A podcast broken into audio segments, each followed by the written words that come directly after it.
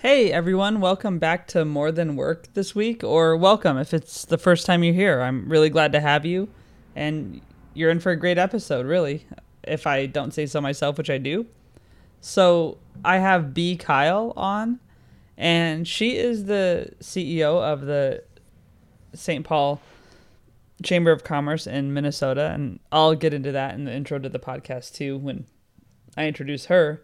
But we had a really great conversation and we do talk about the tragedy, the death of George Floyd, which did occur in Minnesota last year. And so that really was the catalyst for a lot of the social justice movement and Black Lives Matter movement that was going on last year. I mean, Black Lives Matter existed before then, obviously, but just what really got galvanize the world. I mean, it. I'm living in London, as you probably know, and there were protests going on here, and there's a lot of diversity inclusion events and activity going on at the company I work for now in in England, and it really just around the world the impact was felt, but it was also felt very much in Minnesota, very much in the community where B is working and a leader in her community, and so it was really an honor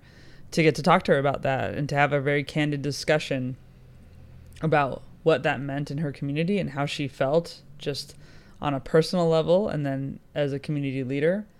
And I I hate to say I'm really excited to share this with you. I think sharing tragedy is very hard, but I, I'm really um really honored that to share this with you. And then we talk about a lot of other things too. I mean, she was in the army, so we talk about her time there, and she just has great thoughts on leadership and just how she's lived her life and in service and with a lot of meaning. And she really admits to just kind of being uncertain of herself in some ways and, you know, working to do the job she's doing now really well and to keep learning. And so I just, I think she's great to talk to I mentioned in the intro, and I'll mention now though, my best friend actually introduced me to her. He's on the board of the St. Paul Chamber and some other organizations as well. And when I was looking last year to decide whether I should go back to school or how I should kind of follow through on my purpose to serve, I reached out to a couple friends who were involved on boards of nonprofits and they reached out to leaders of their nonprofits they work for and this is a conversation I was really fortunate to have and on my own with her just to get some advice and mentorship. And then I decided also to ask her to be on the podcast. So, by the way, I just finished my first class in the Harvard Kennedy School Public Leadership Credential course. Um, or, well, I guess it's not a course. I finished my first course. It's really a program. And so I have five more six week classes to go, plus a two week capstone program. But I'm really excited. I finished this class. It was tough it was a big challenge. It was a big challenge to me personally, and just having to really dig deep and analyze myself. But it was also a challenge just to read uh, Harvard grad level course material. But it was great, and part of the reason I'm there, I'm there now is just I made the decision was just the people who gave me a chance to talk to them. So I always say this, but I'd love to hear from you. I'd love to hear how more than work has impacted you or if you have a guest idea or if you just want to tell me what you think of the show or anything, I'd love to hear from you. If you can review, if you can like, subscribe, all that, that'd be great. I'm on Clubhouse now. I'm going to start a group for More Than Work there. So if you're there, look out for that soon. My name is Robbie SC on there. But anyway, I think it's just time to get to the show. And I really hope you enjoy this episode.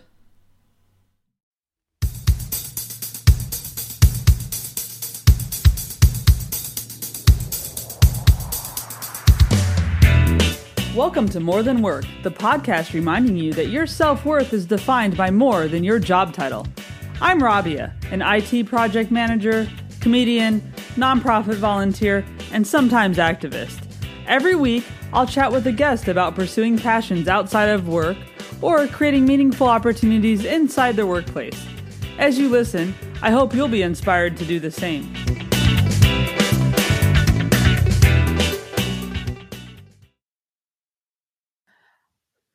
Hey everyone, welcome back this week. I'm really excited, as I always am. I always say I'm really excited, but I always am excited to talk to people.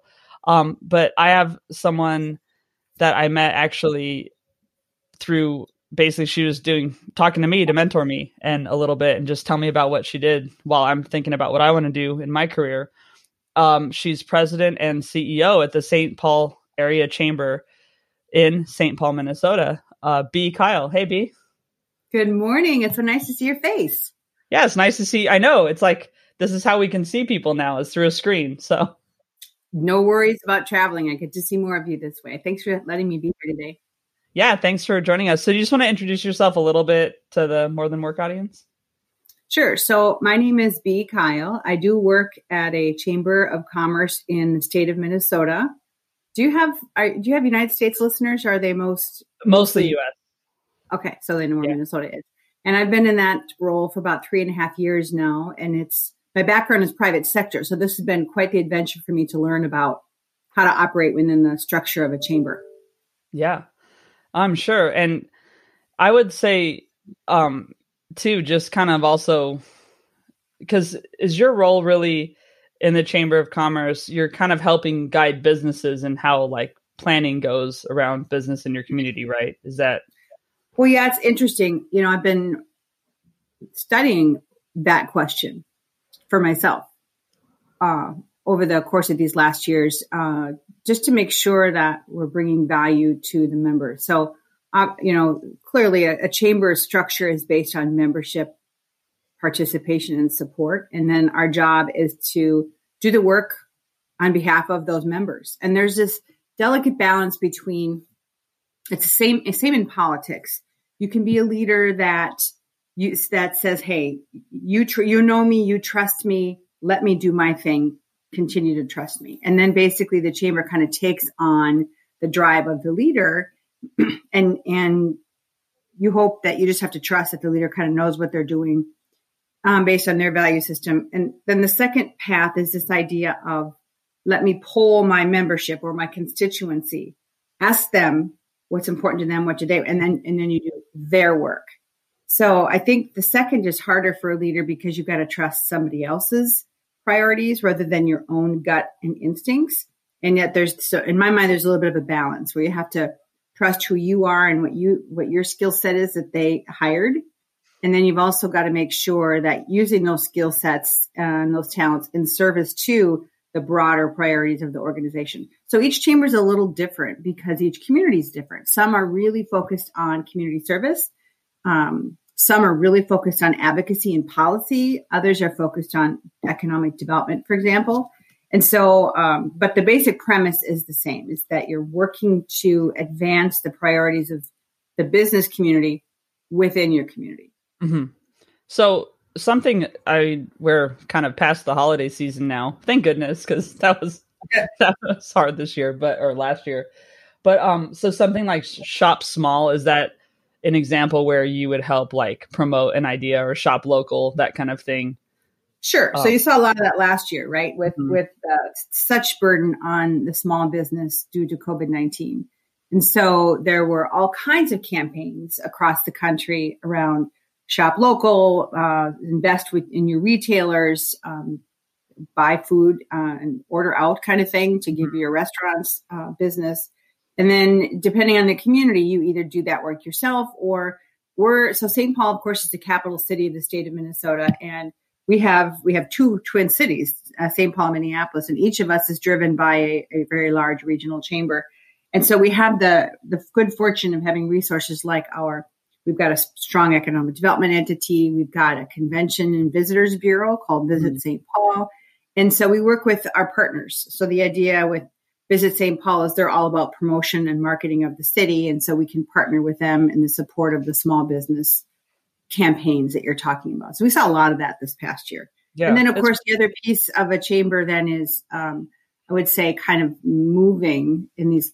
Again, my tenure in this business is not 20 years, but just what I'm learning from folks is that there's a, a growing sense of a holistic approach to business development, such that a strong business community must be rooted in a strong community and vice versa. Mm-hmm. So there's real focus on how can we advance community priorities as well.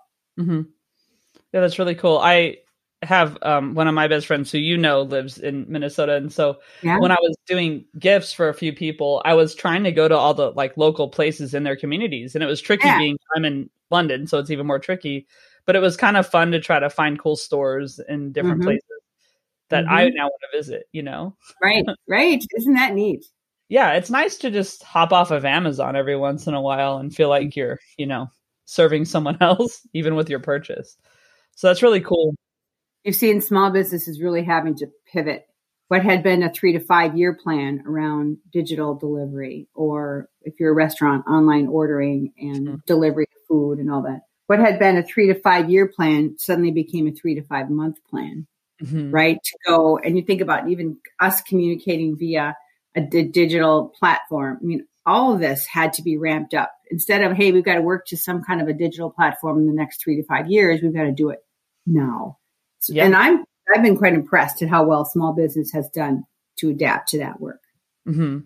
Yeah, because a lot of places, I mean, maybe maybe didn't even have a website before or some right. way of ordering remotely or anything. So, mm-hmm. Um, I think just staying on this track, and then I want to go back in time and talk about your early career, but we'll just stay with kind of Minnesota and the Chamber of Commerce. So, two things happened last year. One was the pandemic, but two was in your community was the death of George Floyd, and that had to be a big pivot.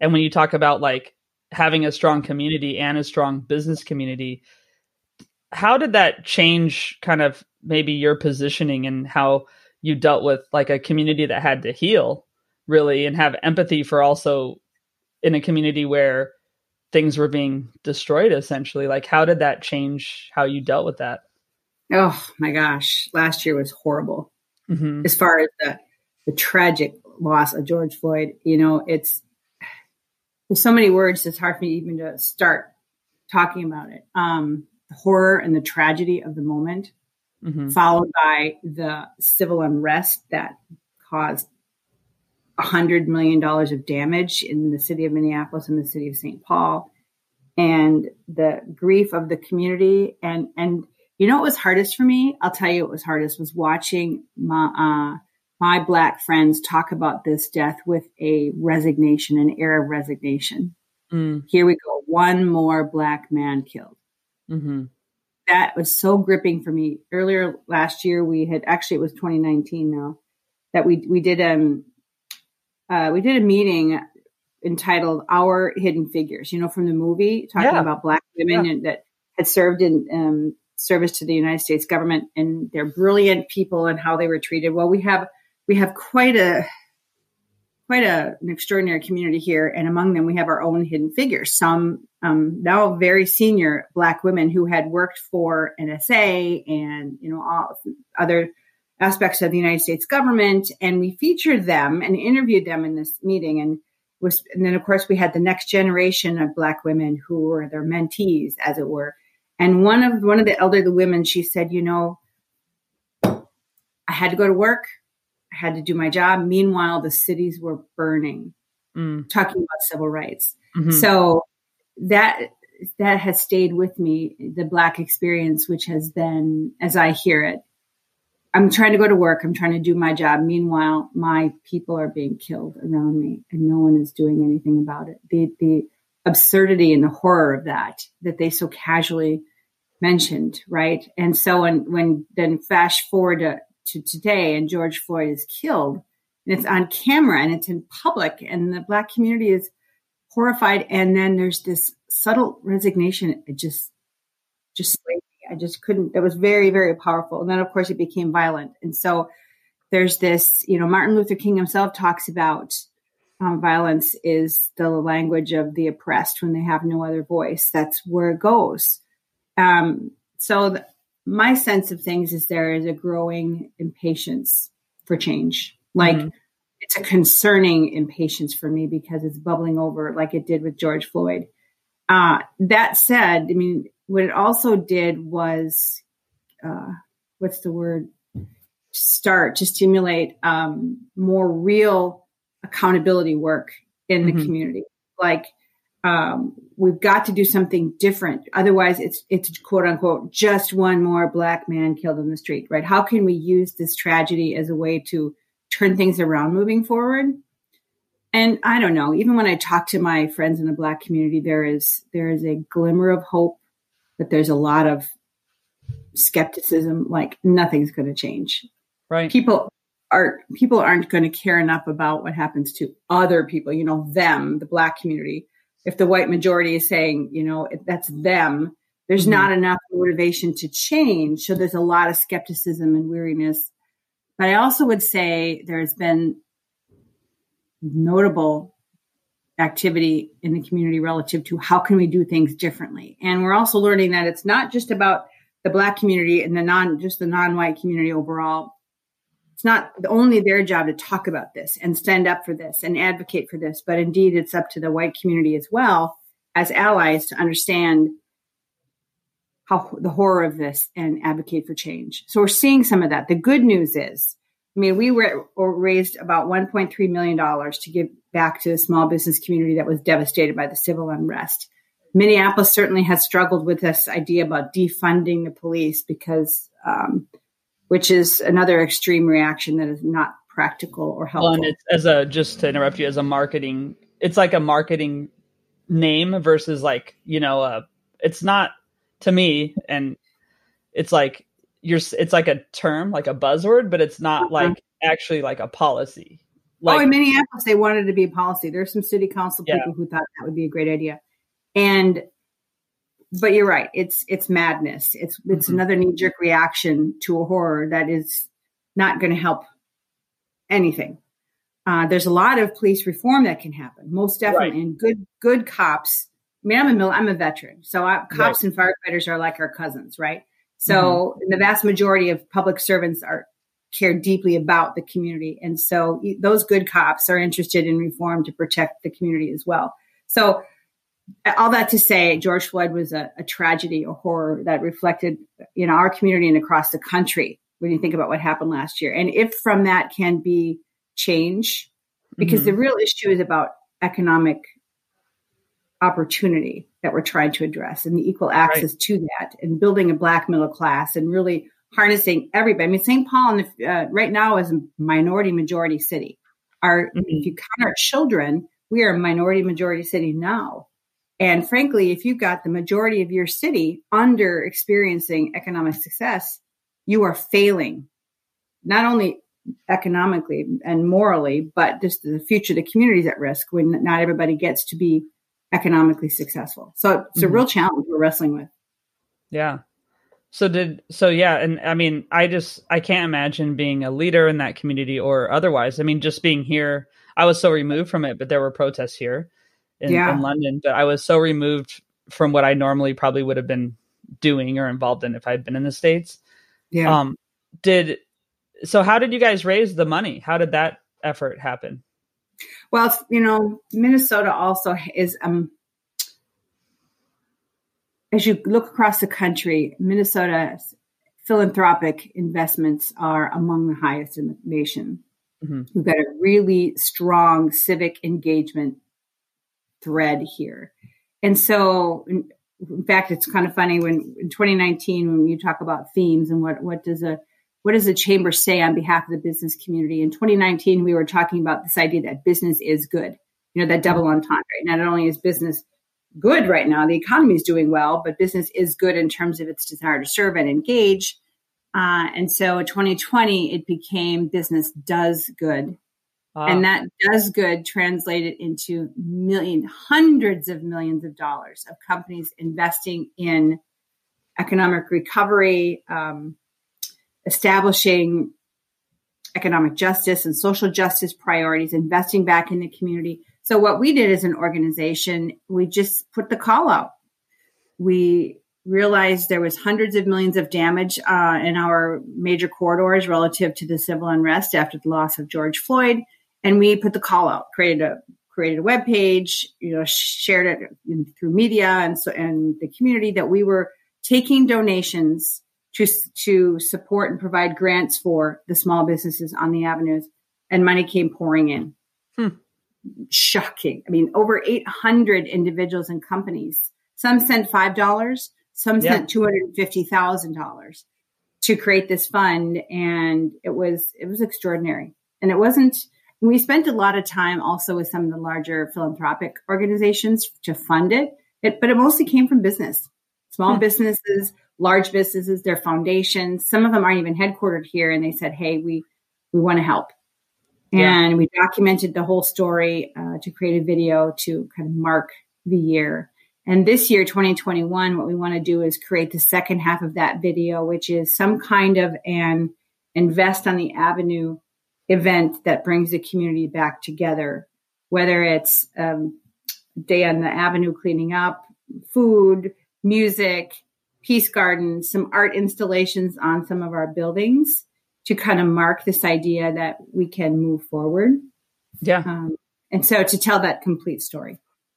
That's great. I, yeah. well, one of my favorite, I actually have it, but oh, you could almost see it here. I have it hanging, um, is a Bob Dylan, um, piece or like the, I don't know. You can't really see it on my camera, but it's the mural, the Bob Dylan mural that's in Minneapolis. Yes, that's in Minneapolis. Yeah. I love it. I love it. Yeah, it's really cool.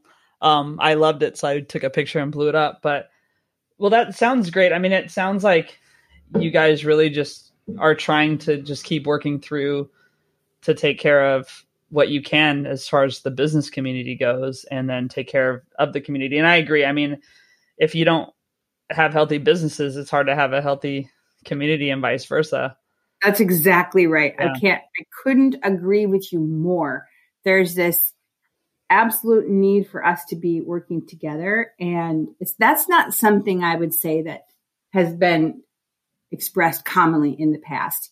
You see mm-hmm. a lot of, you know, big bad business haters, mm-hmm. right? You see the businesses don't give enough and business doesn't do do their part which is so far and away from the truth. But the business community has had to um, be sure that they are engaging in the community because of that reality that you talked about, uh, which has been really fascinating. I mean, we, for example, we did a study in, in uh, St. Paul. I don't know, it's been six years ago now.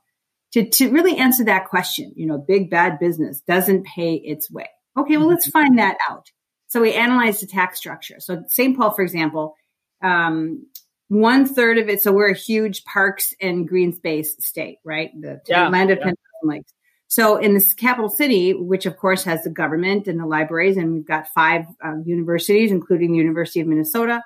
If you broke that out, one third of our land is tax exempt. No taxes being being gathered, but we have to pay for that, right? And then, uh, and then of course, one third is um, residential. excuse me, and one third is zoned commercial and industrial. And then you take a look at the tax deliverables in each of those two zoned, two thirds there. And what we, we, broke it down to is as a resident of the state of Minnesota, I pay taxes. Let's just say I pay a dollar of taxes. I use about a dollar and 16 cents of services just because okay. it costs a lot to take care of me. Yeah. Yeah. The, the business community pays a dollar's worth of taxes and they use about 86 cents. Okay. So yeah. the, the whole key is you need more business to subsidize people, us residents to pay for what we need in terms of services. Right. And yet when you say to, you say to the community, here's the numbers, there's the sense of, I don't care. Business isn't doing enough. They, they, they need to pay, uh, pay their way. So right. there's this blindness about being rational about this. And there's also this depersonalization of business. You, it's, we see business as a thing, as if to say it's not you and me. And so mm-hmm. we as an organization actually talk about employers rather than big bad business because you can't. Deny the fact that your brother and your sister and your cousins and your mom and hopefully your kids work in a business, mm-hmm. want to be employers. They're people, they're your neighbors who do work. And it's those community, those employers who pay more than their fair of taxes to support the rest of us to subsidize our services. So, but United States is so uniquely uh, grounded in this connection between healthy business and health, healthy communities. If you do work outside of the, the United States, and I talk to international companies regularly who tell me it's not that way everywhere in the world. Mm-hmm. And it's a lot harder to do business in a community that is not healthy and vibrant on its own. So mm-hmm. we get it and working real hard to promote that here. Hmm. So when you just thinking about you mentioned that you are former military. So yeah, you were in the U.S. Army. Yep. And had a career in the service basically before going into the private sector. So, first of all, just as someone who I think I would say I definitely love America, but I also definitely never saw myself as someone who could even survive physically in the service, right? And I didn't do it. And I it's one of those things I think and I don't know if you hear this from people that I do regret in a way not having done something, right? Mm-hmm. Um mm-hmm. what made you say, "Okay, I'm going to take this early part of my life and and go into the service?" Well, I agree with you. The service was the best decision I ever made in my entire life. Now, in the United States, the vast majority of military service in the regular army comes from the south and the southeast. Mm-hmm. So up in up north, you, it's not a strong recruitment area. Lots of National Guard um, and reserves up here, but but much uh, fewer regular army. So it's an oddity for that we went um, regular army through ROTC through my university, but to some degree, um, it's all about family and what your life experience is, which dovetails into the idea about using that this mindset for how we introduce kids to new career opportunities as well. So when you start as a kid, you look around your world and you decide that's what the world is. What does your mom do? What does your dad do? And if you don't have both parents, what do your what do your adults in your life do? Mm-hmm. What does the neighborhood feel like? What's the energy there? And you just learn that is reality, whatever that is, right? And it's clearly not the full picture, but you're a kid, you don't know. Well, my life was filled with military. I mean, my mother has uh, um, six brothers and five sisters. I know, and all six of them went to war in World War II. Mm-hmm. Army, Navy, Marines. Um, my dad was a warrant officer um, during um, Korea. And we have lots of police officers. My cousins and my uncles are in the St. Paul Police Department, and they've long since retired, of course. But so I grew up with this experience of uh, that that was that's the world. That's kind of what you do, or you could do as an option. So that was always there for me. And then the the concept of the military always interested me because ultimately, I kind of see us um, wanting to be a part of something. Listen, that what mm-hmm. you're talking about this this quiet yearning to have said I was a part of something big or mm-hmm. important or somehow meaningful and the military brings you that. And then, of course, what it also brings with you is discipline and leadership training and, um, and uniquely, you're 21 years old and you're put in front of a command of 75 people, and one of them is your first sergeant. He's from Vietnam, and you're supposed to lead this organization when you don't have a clue. And this person clearly does. So you learn a lot about what leadership is and does. So I and then of course ultimately i was a really poor kid which is another um, clear path to the military you're a poor kid with no direction you want to be a part of something meaningful and they're going to help you get through college at the same time god bless right. you so yeah. i did and then i got stationed over in overseas um, west germany when it was west germany wow. so yeah. 19, 1986 i arrived in, in um, Kaiserslautern, West Germany, and was there when the wall came down and got to observe and experience wow fallout of that. Um, fascinating time to be there, but it was the best decision I ever made to do that. It was fabulous. So one thing you've written about and you shared with me um, pretty generously some just leadership thoughts you have, and so I want to read one to you, one of your thoughts to you, and then talk about it. Um, I won't impersonate your voice. I'll just read it. Thank you. you have a nice voice. uh, becoming a great leader comes at great personal sacrifice. Simon Sinek has published a book, Leaders Eat Last. Military leaders understand that concept implicitly. When something goes well, you give away all the credit. When something goes wrong, you take all the responsibility. That's the job. So, I mean, I can discern why that's an important thought to you, but how how is that idea first of all like stuck with you and then how i can almost say how I think it's applied, but how is it applied to like, you know, especially now what you've gone through lately, but even throughout your career and coming to where you are? Well, I think that's a really big question. Um, and leadership, I mean, be careful what you wish for. Leadership is not an easy thing to have or be responsible to do. And for me, it's all about character. And if you're not ready, then you're not ready. And and I contra- you know, conversely, I also think that you can be a leader no matter where you are in your life, right? Mm-hmm. You don't have to be the boss of something to demonstrate the principles of leadership. Um, but it's all about character. So when I think about the military, for example, leaders eat last.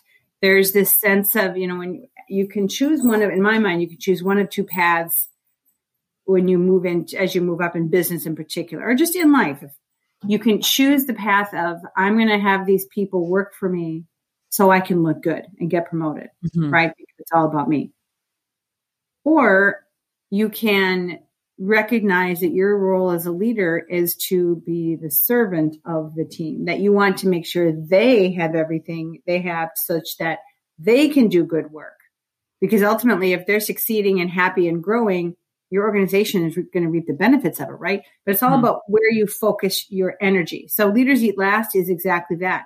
I care about my soldiers' feet. I care about their weapon. I care about their kids and their family and their home life and their are they paying their bills?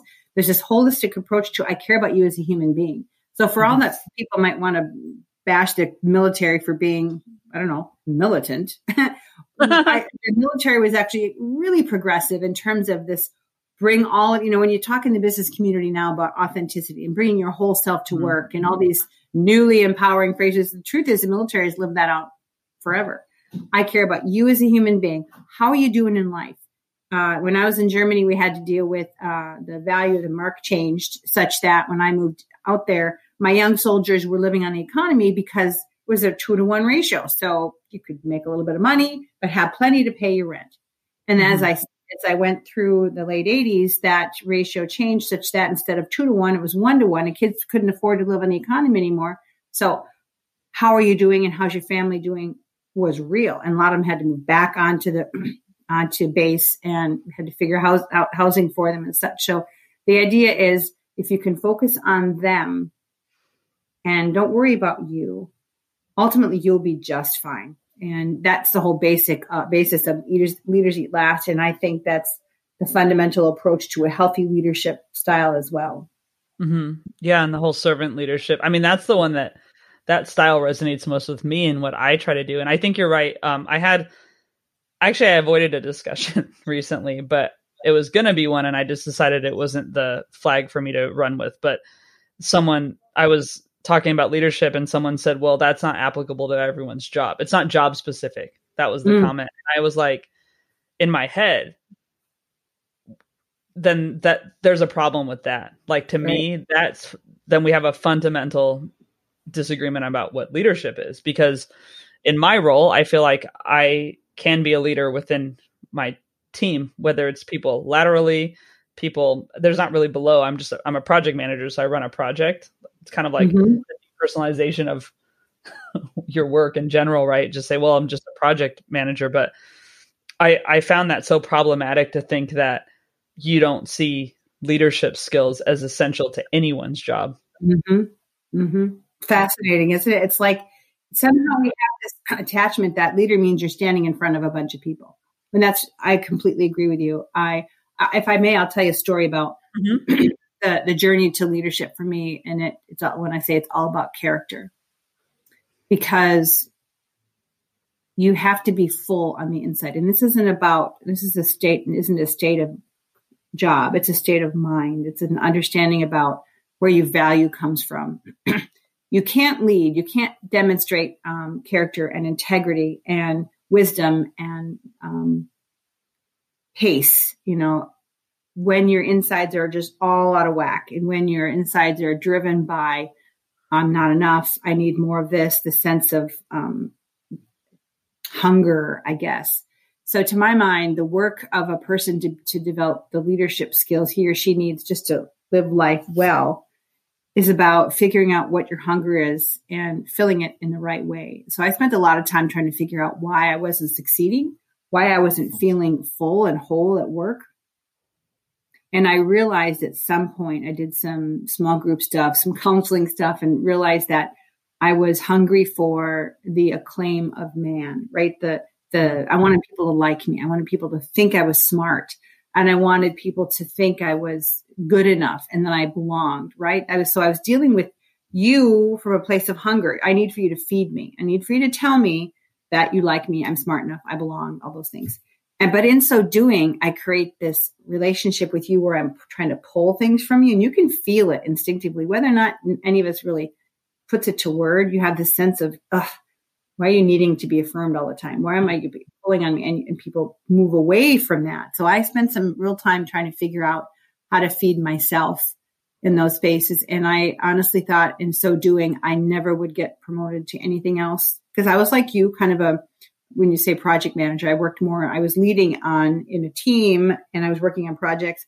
I figured mm-hmm. I needed to stop scrambling for attention and promotion and more money. And, you know, I just had to stop because I wasn't doing it from a place that felt good. I wasn't feeling um, fulfilled. I was feeling like I was faking it, like I was pretending to be um, this big, strong, know it all. And I was one of those people who talk too much. I still talk too much, candidly, because mm-hmm. I enjoy connecting with people, but um, answered all the questions. if I didn't even know, sometimes I would exaggerate or just flat out lie. Sure, I know that when I didn't know that because I wanted to look like I had the answers, right? Right. Um, and so releasing all that, and, and it took me a few years to stop. Every time I knew I wanted to meet Rabia and get you to feed me and tell me I was okay, I needed, I was going to stop. Just not do it.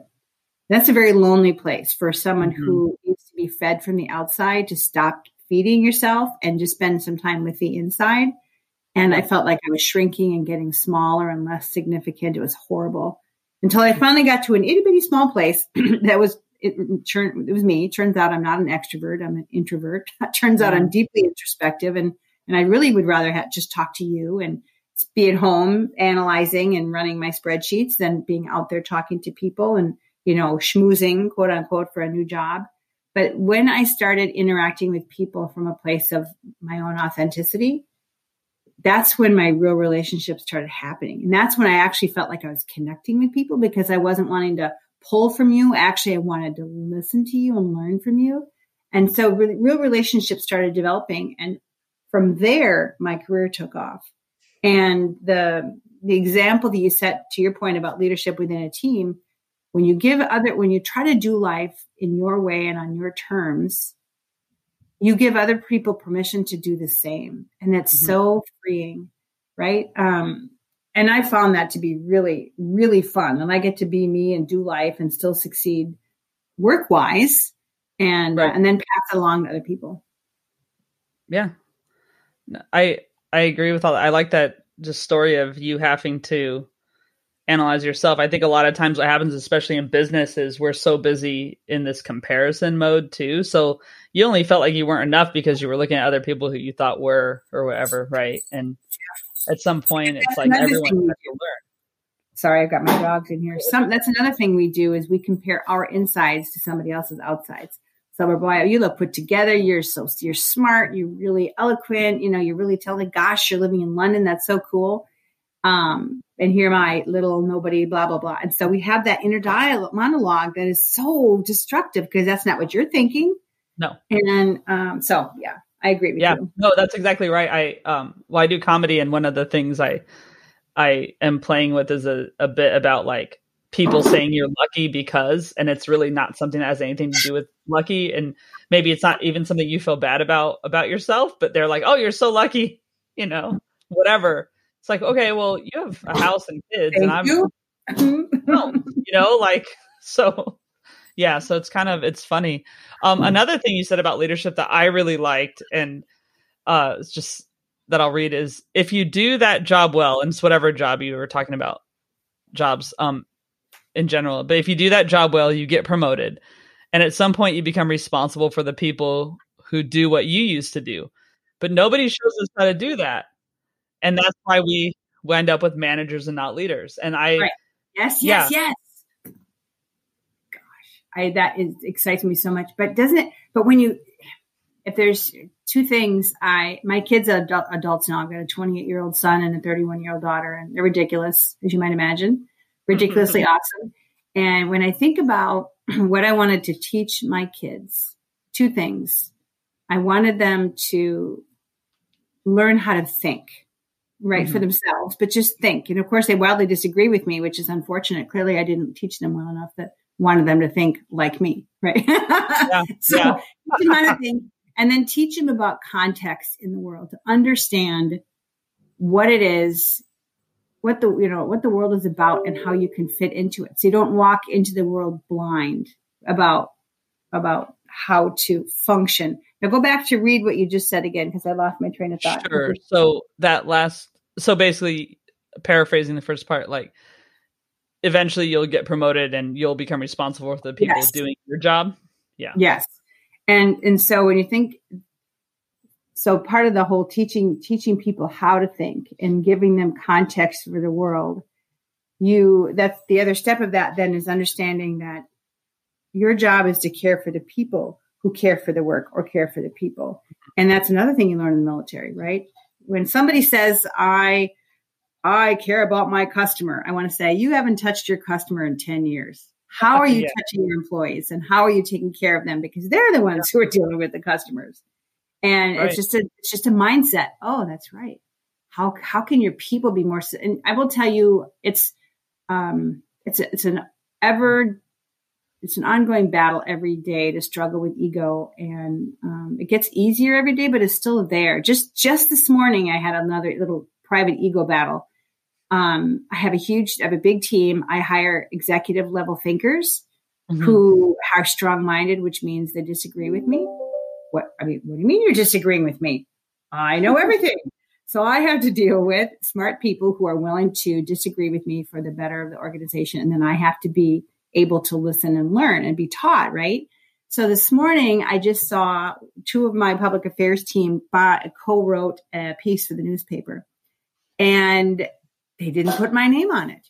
And I had a moment of, I seriously, I'm, I'm totally confessing to you right now. I had a twinge of ego, like, what? and and then this the it, it, took me at least 10 seconds to get over myself i assure you and then i was like okay this is really good because you want to make sure that your people get the attention so frankly they do the talking so you don't have to be in public which is another good thing i'd prefer to be right. in the background but also wow look at yourself you're still in growth mode aren't you because you actually reacted to that emotionally like mm-hmm. what about me what about me so it's still there. You know, it's always with me and always, each of us has our own little um, burden of growth and, and, we get those twinges in the back of our mind throughout the course of a day or week or whatever. Um, still a work in progress, but I absolutely have seen that the more I give away, the more I receive.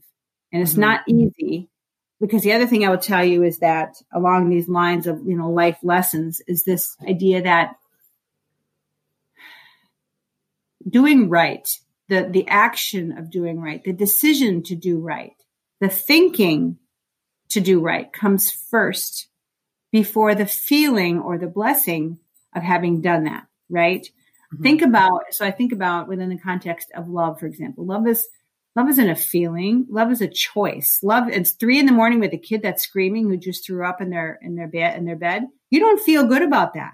You mm-hmm. don't feel all warm and fuzzy in love. You decide you are going to get up and love that and serve that child and clean that child up and the bl- love the blessing later when they're sweet and they smell good and they're sleeping in your arms, which is so wonderful. That's the blessing of the decision, right? Mm. And so we, particularly United States and Western cultures, we have it reversed. We put how we feel first. I just don't feel it, or I just don't blank anymore, or or I just felt it, so that that's what I did. Right? We're driven by what we feel, and if something feels a certain way, then we decide that it is a certain way. When the truth is, I'm going to feel, I'm going to feel that I like you today, and therefore you're a likable person. Tomorrow, I'm not going to like you so much because mm-hmm. I'm having a mood, and suddenly you're not a likable person. The truth of who you are does not change based on how I feel, and yet we operate right. as if it does, right? And so the challenge of adulthood and the challenge of leadership also is to decide what you believe. Mm-hmm and then you act on those beliefs. And the feelings are the caboose. They're going to come later because they change. Your hormones change. Your hunger levels change. Your your in, your ego changes. Um, i don't like you today because you aren't agreeing with me or because i'm having a bad day or i didn't eat lunch. When the truth of the matter is i'm going to treat you like a valuable person. And how i hmm. feel about you is going to be the blessing that comes later. And if we could do that reverse more often where we act on what we know is true mm-hmm. rather than what we feel, I think we'd make some better decisions. Yeah, because a lot of times, even well, and it's funny because I think texting and instant message and stuff is a good example of sometimes like just and I'll just speak for myself. I'll write something and I'll be like, "Oh, yeah, that's probably not what I wanted to say." Like that's probably not the I got into a thing with some people, and actually, one of them might listen to this the other day at work, and I was just responding, but I wasn't thinking about their feelings about what I might have been saying, which I know, I mean, you can't control others' emotions, but I could have used different words to express my point. I was frustrated, but I wasn't frustrated at them as people. It was more just at, you know, some other thing.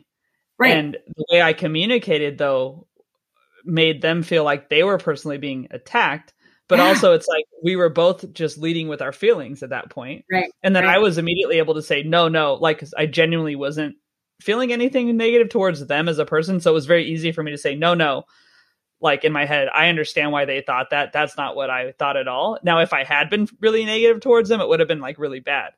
But mm-hmm. i knew like too that they were reacting how to how they felt about this thing versus the logic thing. And so I see what you mean. But instant messaging and texting, that's like the worst because it's just you sent it and it's done. And it's based on how you feel. Yep. The too immediate connection. Oh my gosh, I totally agree with you. Yeah, and the Not words per minute thing. If you're a fast typer, you can really like do some damage quickly. you can do some damage.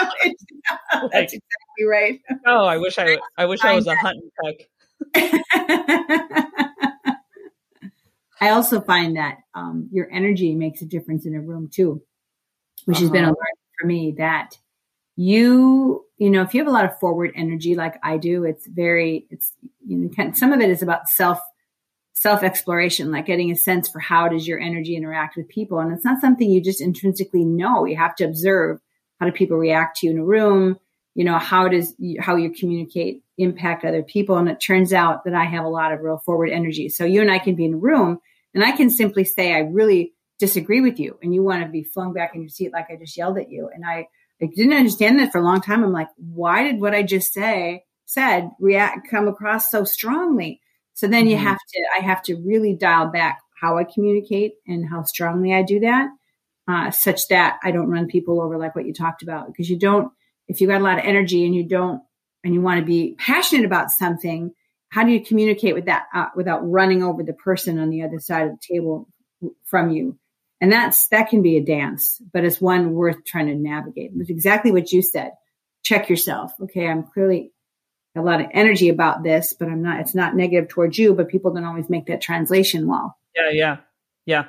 Yeah there's a shared responsibility. I mean and it's funny because in for example and i don't know how your family dynamic is but I talk to my mom every day, and I'm sure you know you talk to your kids, and my mom knows I'm very passionate about stuff, so she'll just kind of let me now, like just run, yeah. and she knows that. And my sister and I will get kind of go toe to toe more than me and my mom, just because my mom knows that's just me and how I'm communicating, and with my mm-hmm. sister, I have to think more about it because you know I I can offend her without meaning to, or yeah or sometimes I'm being passive aggressive, which is not a good trait, but it's like a family trait at this point.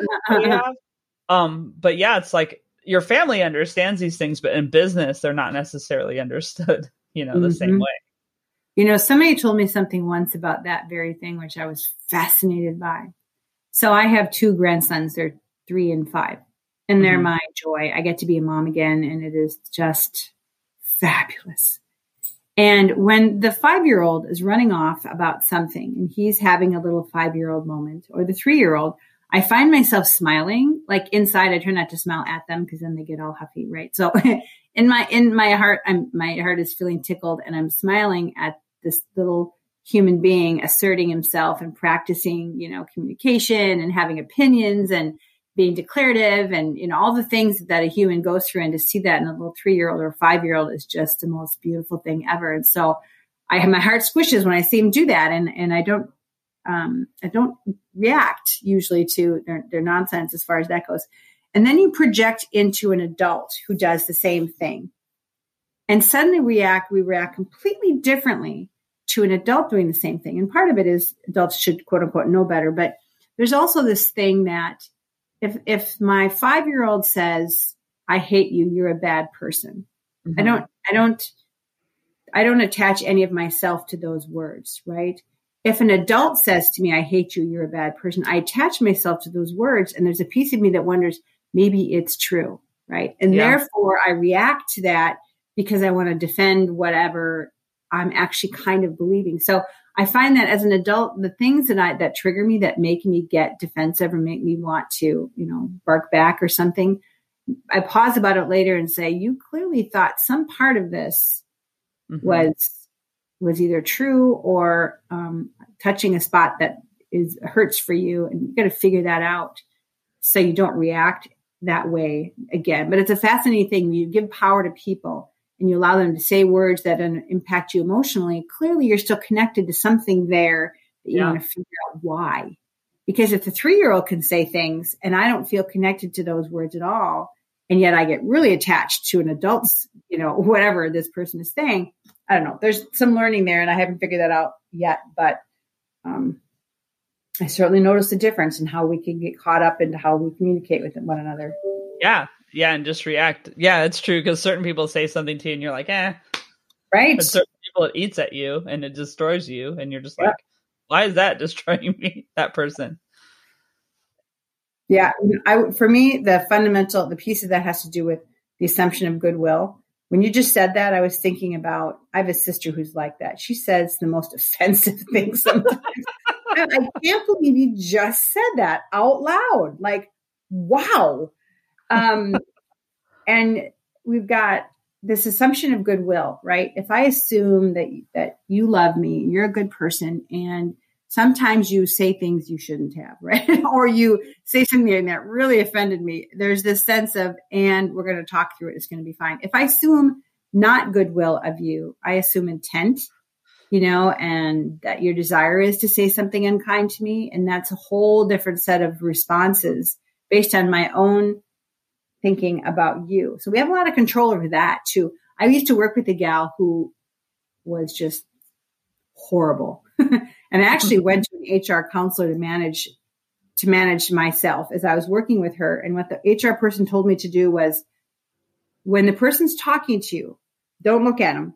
I mean, not mm-hmm. like you're trying to avoid them, but just listen to the words or even write the words down so that it can be absent their tone, their energy, other physical stuff that annoys you, right? That um, feels wrong. There's some wrongheadedness there going on. Just because what she's saying isn't always bad. She actually has some good ideas. How she communicates them is so problematic that you can't hear what she's saying. So just yeah.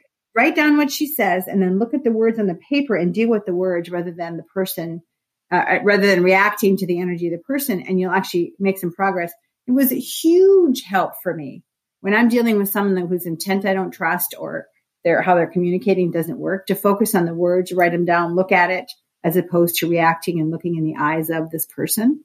Mm-hmm. really reduces the visceral reaction, the emotional knee jerk, you know, want to fight back yeah. kind of stuff, uh, which helps. Yeah, it's like controlling what you can about them and that conversation. Yeah. So just really quick on just thinking about your transition from um, being in the military and that as a career to the private sector. I talked to someone last season of this podcast who works with um, actually a couple people who work with first responders, but one who works with people who are doing that transition. Is there something that maybe you did that really helped you go into the private sector and kind of relating to people who who didn't have that background you did where you guys were all kind of learning the same leadership style or is there something you wish you would have known that maybe someone listening now would be like oh that's going to be helpful to me when i transition out you know my transition was pretty seamless you know i didn't spend mm-hmm. i had the you know my life was not in the post 9-11 there my life mm-hmm. has not been um about conflict in the Middle East, my career in the military, my um, so I didn't I haven't had to suffer a lot of that in terms of transition into civilian life, um, which has been my blessing truly. Yeah. Um, I, I, didn't have the burden that so many of my fellow soldiers do. So my transition was fairly straightforward. You know that what it was all good. I was more mature for my age than normally would have been, given the fact that I had to be in charge of soldiers in wartime ready units. Um, and I had to be in front of people and learn how to be um, taking care of people and making tough choices and all those kinds of things. So, um, and and generally speaking, at least in Minnesota, the the business community is very welcoming of veterans. So you see a veteran on somebody's resume, and it's seen as a very positive thing. Um, and so I read about the fact that veterans have a hard time re-engaging and and as if to say that there's not a welcoming spirit in the business community. And so I don't know about that elsewhere because I don't hmm. experience that here. I do know that there is a strong community here of service to veterans who come back really having suffered and wanting having to make right. transition, right? So there's a lot of support there. That wasn't my experience. Uh, so we we invest in and support our veterans through a lot of the grassroots stuff beyond the yellow ribbon work and that kind of thing. Um, but so I don't have any real advice for veterans reengaging other than do so and know that your veteran status on your resume is seen as a badge of honor for lots of companies who actually mm-hmm. pursue veterans on purpose because of the yeah. training that we get when we're in. No matter what you did in the military, you learned more than the same a person of the same similar age out in the civilian world, mm-hmm. hands down. And so they're they're valuable. Cool. No, and that's interesting too. Just the difference between the ten years or so. Yeah, the experience for everyone changed. I didn't think about that. So that's mm-hmm. that's good. All right, so let's get into now the fun five questions. So, what's the oldest T-shirt you have and still wear? Uh, College of Saint Benedict T-shirt from when you were back in school. I was back in that would have been in 1982 to 1986. Nice. Okay, so you're like me, keep things. Um, yeah. All right. If every day was really Groundhog's Day, like it feels like during the pandemic that we're still in, uh, what song would you have your alarm clock play every morning? Hmm.